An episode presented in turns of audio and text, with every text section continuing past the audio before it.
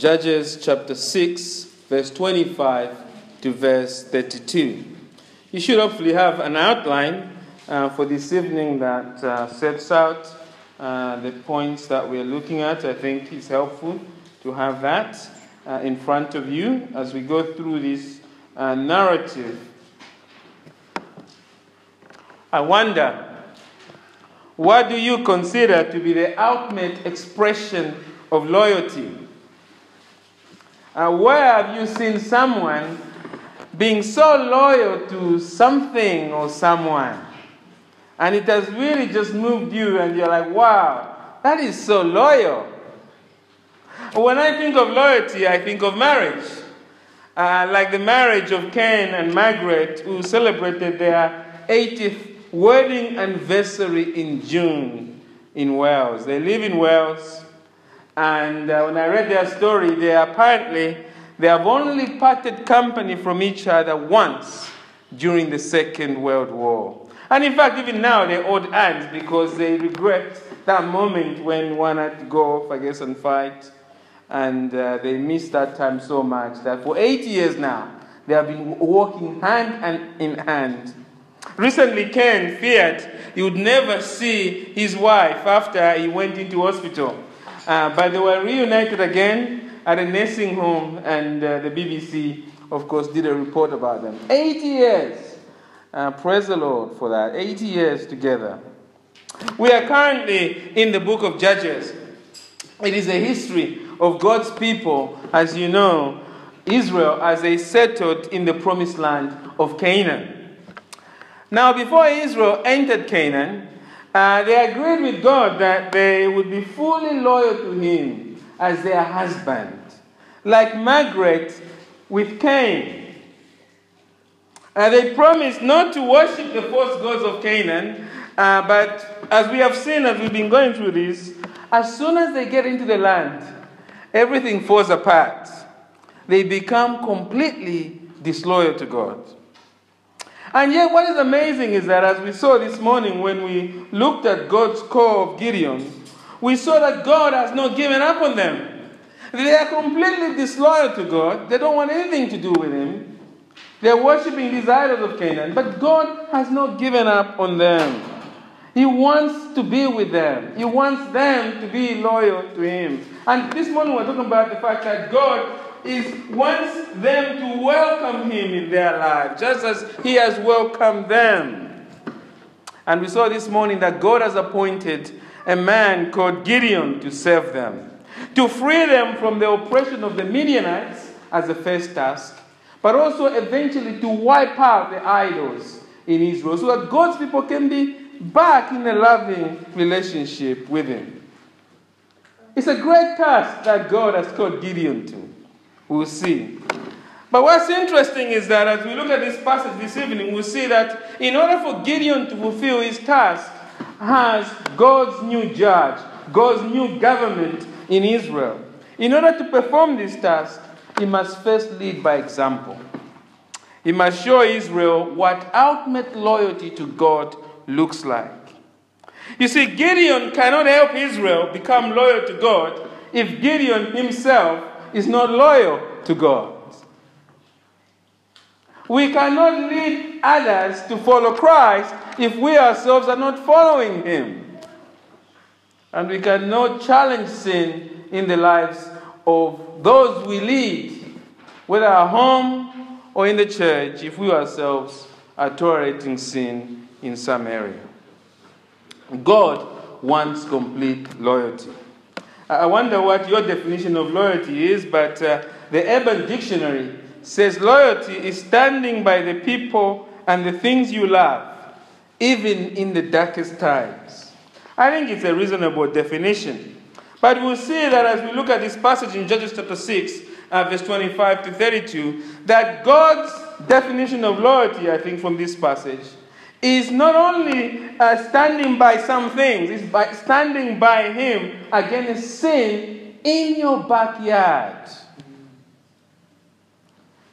And so the question we're asking this evening is this How is your loyalty to God?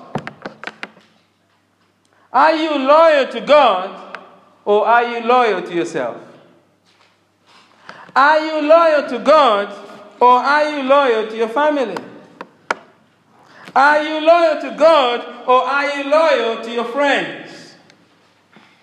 Are you loyal to God or are you loyal to society? Where is your ultimate loyalty? That's what God is asking us in this passage. And there are just four truths we observe from Gideon's first assignment, which I want to share about what loyalty to God really is. And the outline will help you, and, uh, uh, and hopefully you have it in front of you. The first truth we learn here about loyalty is, first of all, simply God demands our loyalty. God demands our loyalty. Now, Gideon has had the best day of his life. We know that from verse 11 to verse 24. He has met the angel of the Lord and he's created an altar. The Lord is peace. His life has been transformed. It's not often God shows up and sits under the tree near your house. That's happened to him. And I'm sure he's very happy as he, as he sits there now. You know, at the end of the day, he's probably lying in bed thinking of his new joy in Christ, his new joy in God now, this new relationship he has. And then all of a sudden, he gets his first marching orders. God wants him to go and destroy his father's property. And look at verse 25. That night, the night in the morning, God had appeared to him. That night, the Lord said to him, Take your father's bull and the second bull. By the way, in some version, really it should be your father's bull. That is the second bull, so to speak. It's not really two bulls here, but it doesn't matter really. It should really be read as one bull. Um, some versions make that clear, but the ESV gives the impression that it's two animals. But anyway, take your father's bull and the second bull, seven years old, and pull down the altar of Baal that your father has, and cut down the Asherah that is beside it. We pause there. We see that the assignment God is giving him is to go and destroy, first of all, his father's property the altar of Baal. What is the altar of Baal? Well, an altar, as we mentioned this morning, is where obviously you offer sacrifices and prayers to God. The Israelites here are offering sacrifices and prayers to Baal. They offer sacrifices there. And they've created this altar. And uh, archaeologists discovered one of these altars of Baal uh, at Megiddo.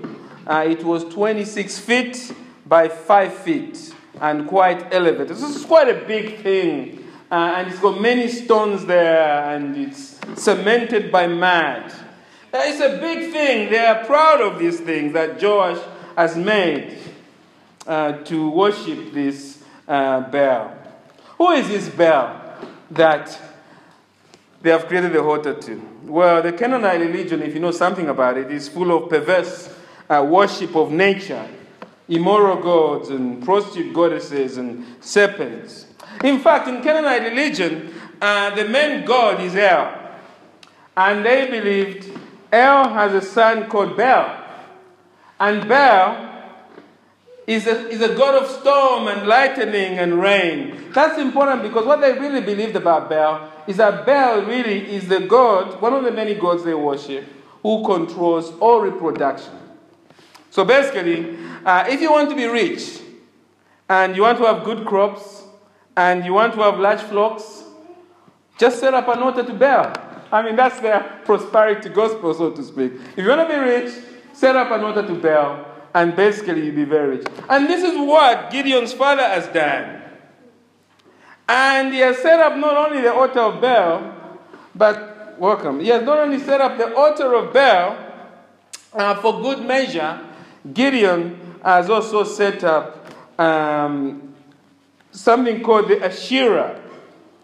Uh, the Asherah that he set up is pole. Uh, Asherah is a goddess as well.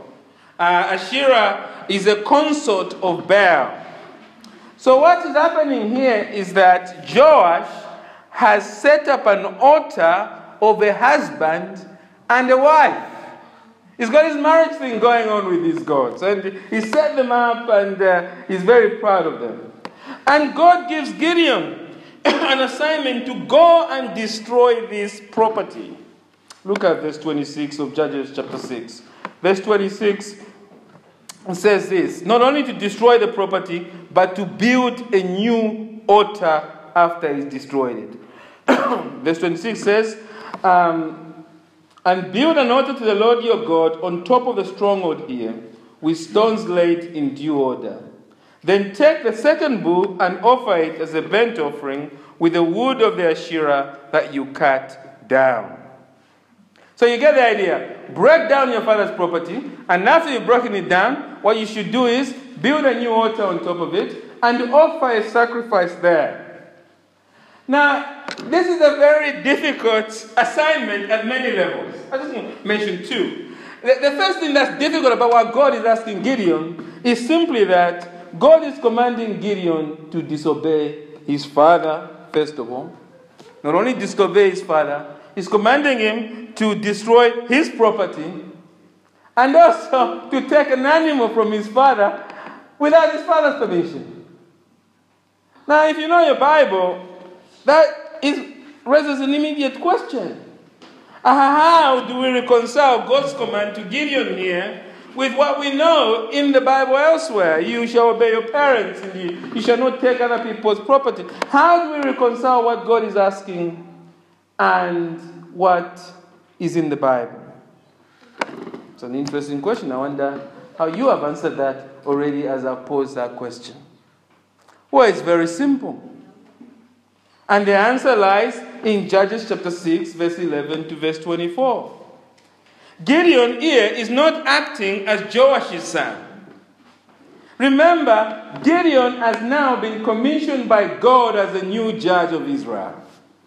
He is now acting effectively as the government of Israel. He's God's agent of justice.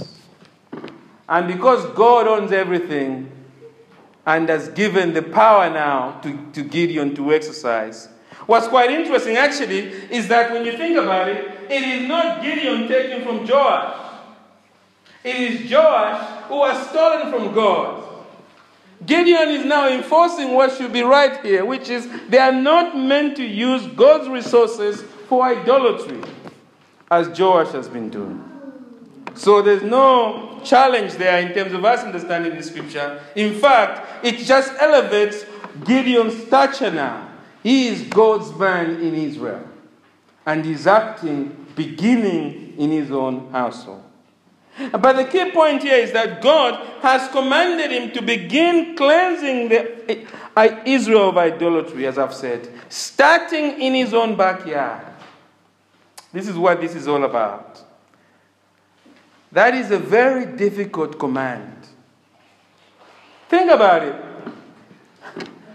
This is like God asking a new Christian converted in Iran, okay, in a Muslim country, to go to a local mosque owned by his father and tear it down, but don't end there, build a church there. It is hard. Uh, uh, can you think of anything more dangerous than what God is asking Gideon? This command is a death penalty. It is the ultimate test of loyalty. The question is Is Gideon willing to turn against his dad? Is Gideon willing to perhaps be killed if he gets caught for doing this? Where is Gideon's loyalty? And that's the question God is asking each and every one of us here this evening. Where is your loyalty? Where is your loyalty when you're confronted with sin in your family and in your community? The application has to be in our family and community because that's what the text is about. Gideon is being asked to deal with sin in his own family, in his local community. So, the question we all of us have to ask here when you're confronted with sin, do, do you confront that sin and stand with God, or do you just shrug your shoulder and say, well, anyway, what big deal? We need to take this issue very seriously. Because you see, many of our churches struggle because godly men and women are good to correct sin in everyone else except in people close to us. It's a challenge I face as a pastor. I can be very good to correct sin when I've met a person for two, three, five, six, seven weeks. But am I willing to deal with sin with a person that I'm very, very close to? My Joash. I want to suggest that our churches will be stronger if we had the courage to confront sin in the people we get on very well with. Those who buy our Christmas cards. Our churches will be stronger if we, our best friends, we didn't just turn a blind eye to them. We reached out to them and we lovingly said to them, You need to get your act together here. We need to understand this important truth, actually, as a church. And I want to make a very serious point here. As we move forward as a church, your loyalty is not to me. Your loyalty is not to me. It's not even to anyone here. Your loyalty is to God. So if you see sin in my own life, confront it. I don't mean like, you know, come fist fighting. Come to me, talk to me about it so I can deal with it. I tell my wife, look, you know, if I lose my way, tell me quickly, you are not fit to serve. I need to hear that. You need to hear that. And so, as a church, there's an application here for us. If you see a pattern of sin in my life or the life of the leadership, and you don't mention it, how can we move forward? We can't. Because it starts here in Joash's household. He's saying God is commanding him to begin there. We cannot lead our people if we don't deal with sin closer to us. So we must lovingly ask that all of us get involved in tearing down sin in each other's lives.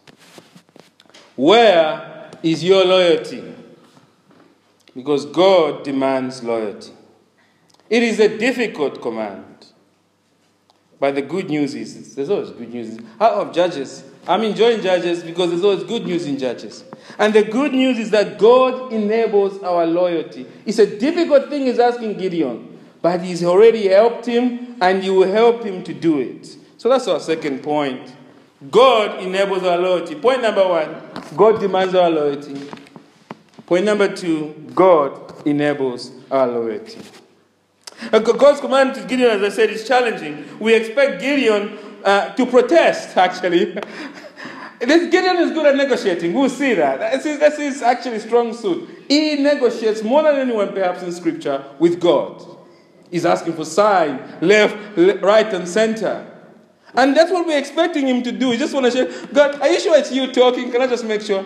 But he doesn't do that here. He obeys immediately. Do you see that? And he does that even though he's afraid. Brother Michael, I think it's good that Gideon is afraid because Gideon understands the task. And he's there, he's shaking, but he's doing it. That's what matters. He's doing it. Look at verse 27. Oh, how we pray for more men that would shake but still do it.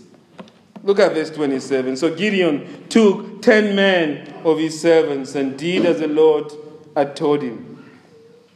But because he was too afraid of his family and the men of the town to do it, to do it by day, he did it by night. You know, we can imagine Gideon there with his 10 men. They're slaving away in the night. They're probably looking at their backs to see if anyone else has seen them. They're frightened, as I said, but they get the job done. Uh, Gideon has obeyed God. Why has he obeyed God? He has obeyed God because God has enabled him to do it. And you can see God's hand throughout here. I mean, it is God who has given him these 10 men, right? 10 men. I mean, how do you convince 10 men to destroy an altar? I mean, equivalent of a mosque, as I said. But God has worked in these hearts of ten men. Thank God for people who give themselves willingly in the night when no one is watching. And they are there slaving away for God and for Gideon. And it is God who has ensured, uh, for this night at least, that every worshiper of Baal is fast asleep. Don't miss that. I mean, this could quite easily have stopped by just every, somebody waking up the leader of the town or something. But just for this night, they are sleeping. And Gideon can get on with it. Thank God we worship a God who rules the day and rules the night. But notice that God's greatest provision to Gideon actually happened earlier in the day. It happened under the terebinth, under that tree when God visited him in verse 11 to verse 24. Because you remember, God visited Gideon, and Gideon welcomed God in his life. And because Gideon has welcomed God in his life, he's now able to do this most difficult task. Look, without Judges 11 to 24, there cannot be verses that follow. God must first meet Gideon for Gideon now to have this courage to do it. God must first invade your life. You must first welcome Him for God to enable you to do the difficult commands that He's asking you.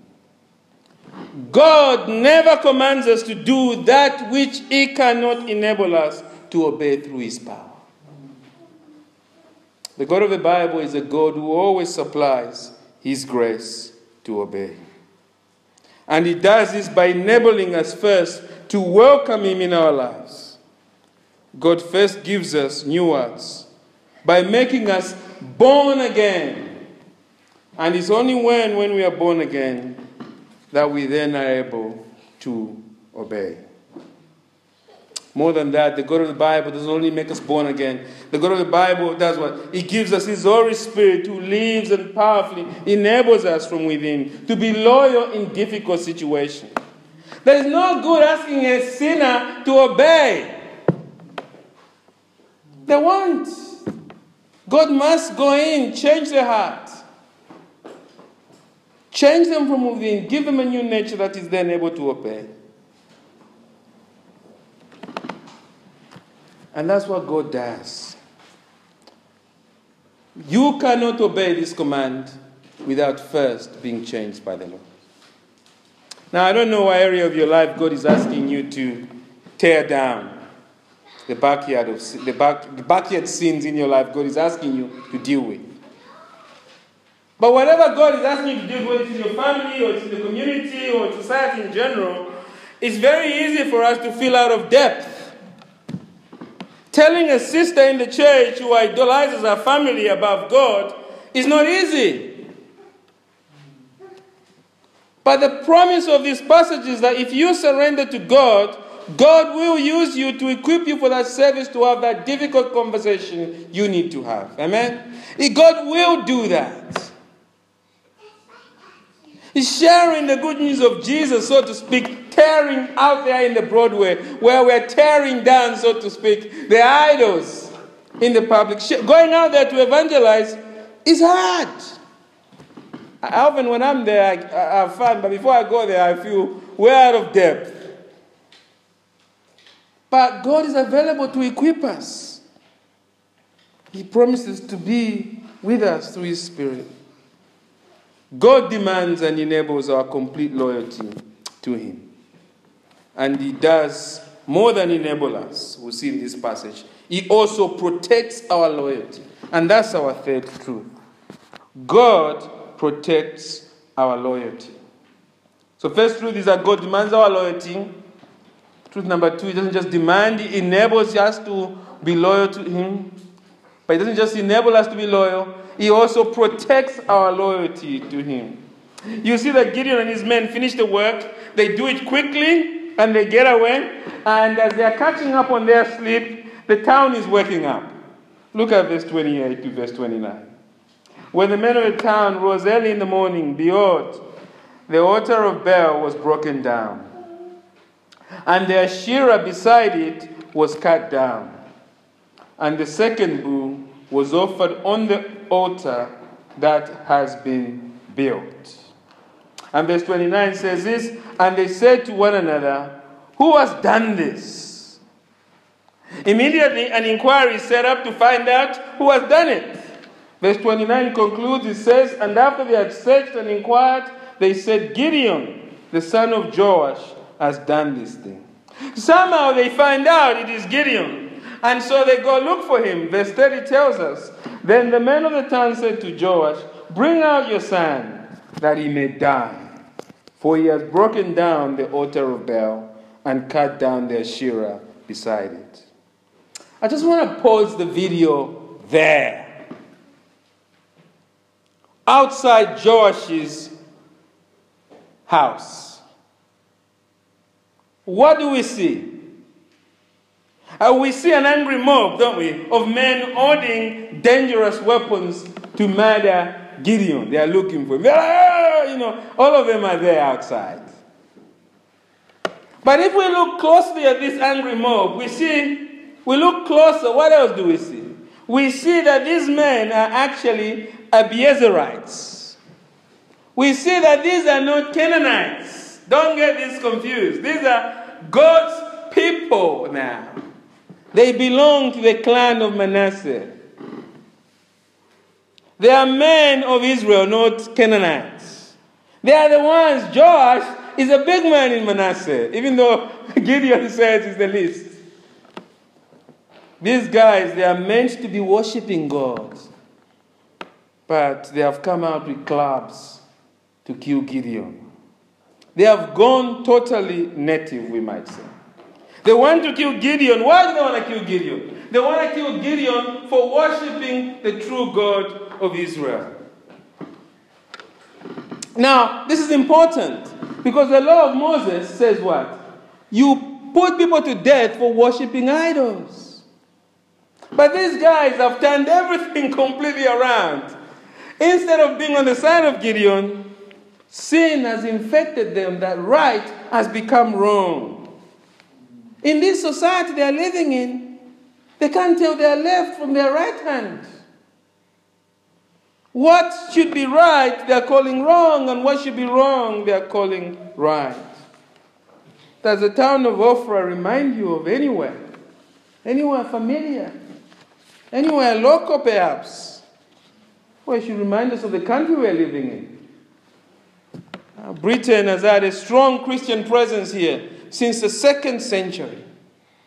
But now Christians are ridiculed by the media. Just watch Piers Morgan and these many programs he puts on, and now he derides any Christian who come on there.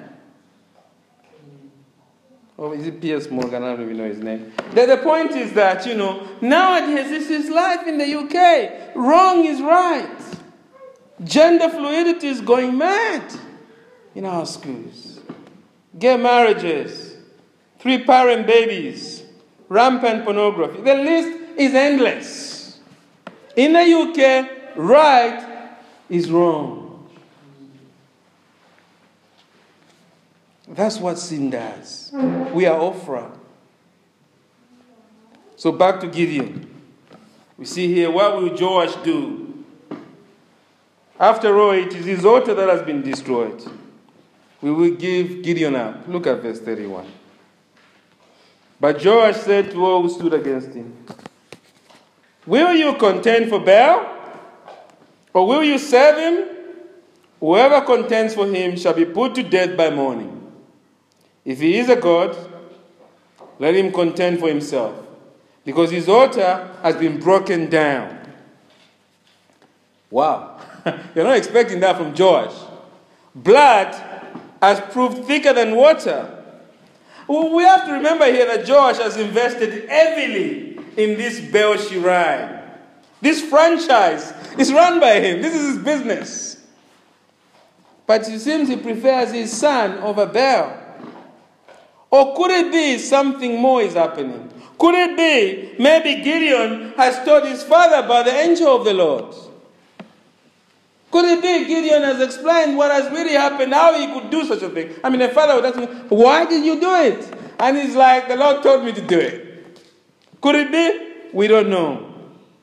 It might be that Joash is finally coming to his senses. We'll find out as the, as the, as the story evolves.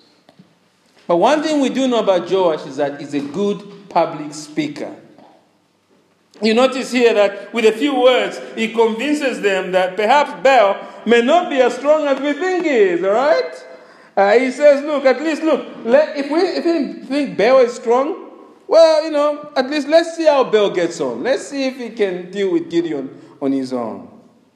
And it seems that argument has persuaded uh, the men of the town. And they leave Gideon alone. Look at verse 32, the final verse. Therefore, on that day, Gideon was called Jerubbaal, that is, let Baal contend against him.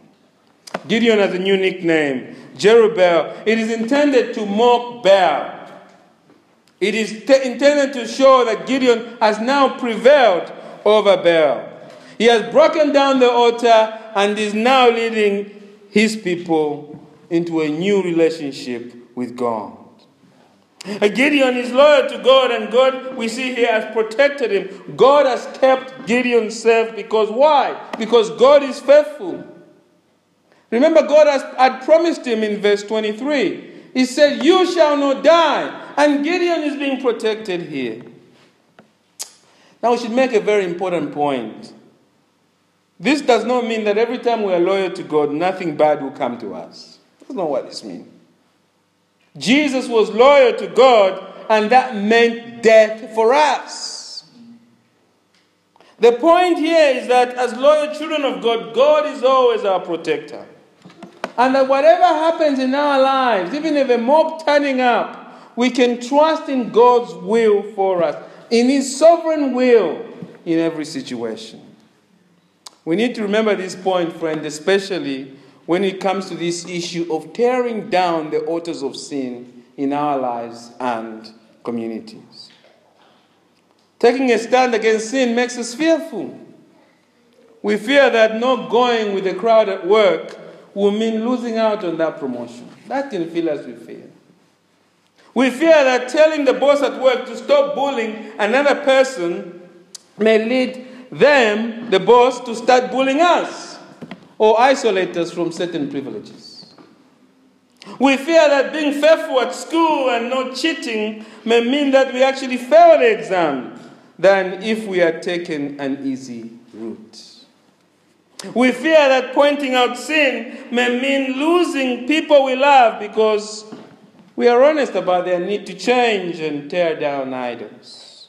Those things make us fearful. I, come back to this point that I, I, I like the fact that Gideon is fearful as he tears down those idols.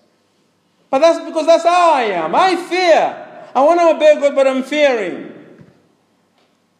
And so it is good here to know that God doesn't just enable us, He protects us through that, He preserves us. And it's interesting with Jerubbaal here, with Gideon, it doesn't just preserve Gideon. Do you see that? He enhances his reputation. And we see that name Gideon is given here as Jerubbaal will be very important as he leads Israel because his reputation now has grown. And now we'll see he's going to be able to take on the Midianites. The message I just want to say here is that God protects our loyalty. We are safe in God. So, whatever God is asking you to tear down, do not fear. Obey God and leave the consequences to Him. God has your back. God has your back at work, God has your back in your family, and God has your back in this church. And here is the final bit we learned from this episode. Just briefly, not only does God protect our loyalty, ultimately, God perfects our loyalty in Jesus. He perfects our loyalty in Jesus. That's the final point. First point God demands our loyalty. Point number two God enables our loyalty. Third point God protects our loyalty. And the final point is it's not really about us, it's about Jesus. God has perfected our loyalty already in Christ. Because the question we have to ask is why is this passage in the Bible? Whenever you open your Bible, at home or wherever you are, the first thing you should ask is Why is this in the Bible? It is not yet fundamentally to teach us to be loyal to God like Gideon, even though we've learned that. That's quite important. But that's not why it is here. If that's all you remember, then you've missed a big, big point. As we study the life of Gideon, it will become obvious that even though Gideon has welcomed God and even been so in love with the Lord, even Gideon will let God down. We'll see it. Abimelech is coming. And we'll see the mess that Gideon will make later. The point there, surely, is that there is a limit to our loyalty. And we have seen the signs of Gideon's struggle with loyalty already with his fear. So it's obvious that this passage is not meant to point us to Gideon. Rather, it's pointing us forward to Jesus, the Messiah of Israel, who came and obeyed perfectly and without fear. Friends, do you see? Jesus is our Gideon. Uh, through Jesus' perfect life, Jesus has defeated the human altar of idolatry that is within us. He has lived a perfect, obedient life in this body of ours. He has been loyal to God. And through his death on the cross, Jesus has erected a new altar through his blood. Through the altar of Christ, we now have an altar not made with human hands. We have immediate access to the throne of grace now through his blood. We have permanent access to the Father through him. Jesus has fulfilled all righteous requirements before God. To put it plainly, if you are in Jesus now, this is amazing. If you are in Jesus now, you are completely loyal to God. You are completely loyal to God. Despite all your failures to obey the first point, despite your worries about the second point, and despite your fears, despite all your sin, failures, and weaknesses, if you're trusting in Jesus, God has declared you completely loyal through Him, before Him through faith. Do you see the point now? Jesus is loyal for you, and because He is loyal for you, if you are in Him, you now must live a loyal life before God.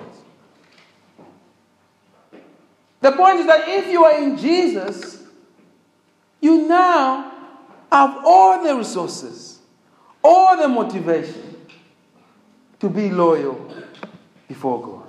Why? Because that is our new position in life in Jesus. It changes the very dynamic of our living. Tearing down sin in our backyard is a fruit of us being in Jesus. It doesn't get us to heaven. But if you're not tearing down idols in your backyard, if you are hush hush about sin, if your loyalty is not to God, then there's serious question about your standing in Jesus. But at the same time, if you're struggling in that area because you are in Jesus, you can come to Him. You can rejoice. You can say, Yes, Lord, I'm struggling. Help me. Help me to be more loyal to you in this area.